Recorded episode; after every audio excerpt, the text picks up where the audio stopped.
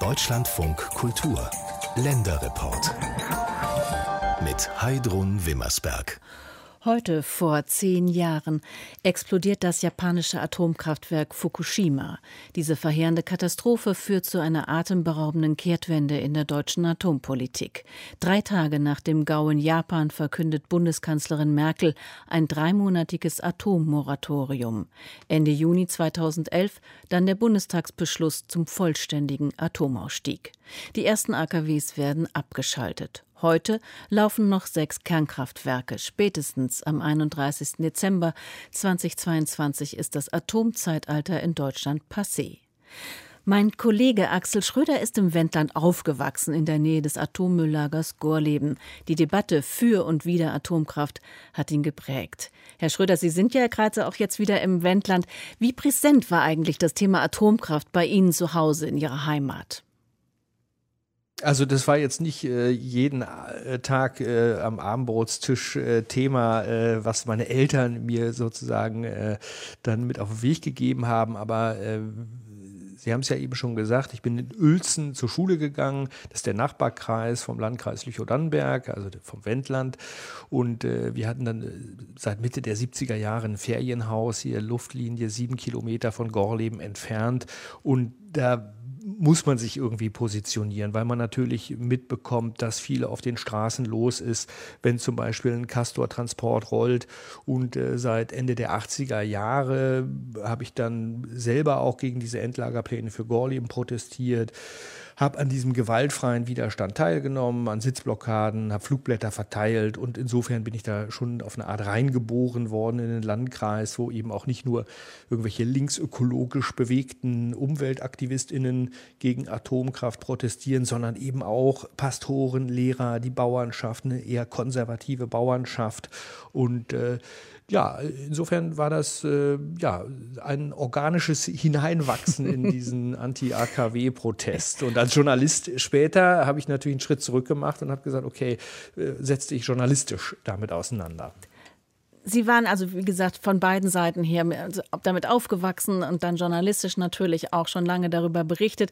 Was ist Ihnen denn durch den Kopf gegangen, als Sie die ersten Nachrichten über die Reaktorkatastrophe in Japan gehört und gesehen haben? Ich habe versucht, da nochmal ranzukommen an dieses Gefühl. Ich habe mir vorhin nochmal Bilder davon angeschaut und äh, da habe ich gemerkt, also das Erste, was mir da durch den Kopf oder durch den Bauch gegangen ist, ist natürlich äh, der Schock über diese Bilder. Erstmal von den Verwüstungen durch den Tsunami, durch die vielen Tote, die es äh, schon durch den Tsunami gegeben hat. Und erst danach sind ja nacheinander zwei Reaktorblöcke in Fukushima explodiert. Es gab die Filmaufnahmen, äh, die die Wucht dieser Explosion äh, gezeigt haben. Und dazu kommt dann ja auch noch das Wissen, dass äh, die größere Gefahr wahrscheinlich eben gar nicht zu sehen ist, nämlich die austretende Radioaktivität. Bei mir war das eine Mischung aus Trauer, aber auch Wut darüber, dass man eben die Gefahren eines Reaktorunfalls auch nach Tschernobyl immer wieder klein geredet hat. Das, so habe ich es erlebt. Waren Sie denn dann danach überrascht, wie doch atemberaubend schnell eigentlich die Bundesregierung nach Fukushima umgeschwenkt ist in der Atompolitik?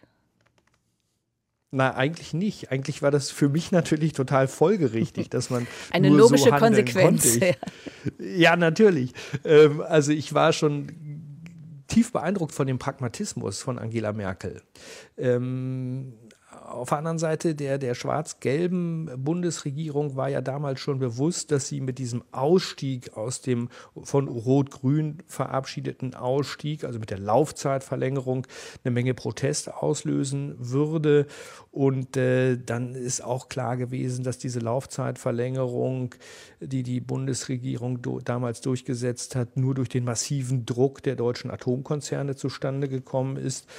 Bis dahin hieß es dann ja immer, der, der Super-GAU wie in Tschernobyl, der kann hier gar nicht passieren. In dem hochindustrialisierten Westen, schon allein, weil die Reaktoren viel sicherer gebaut sind.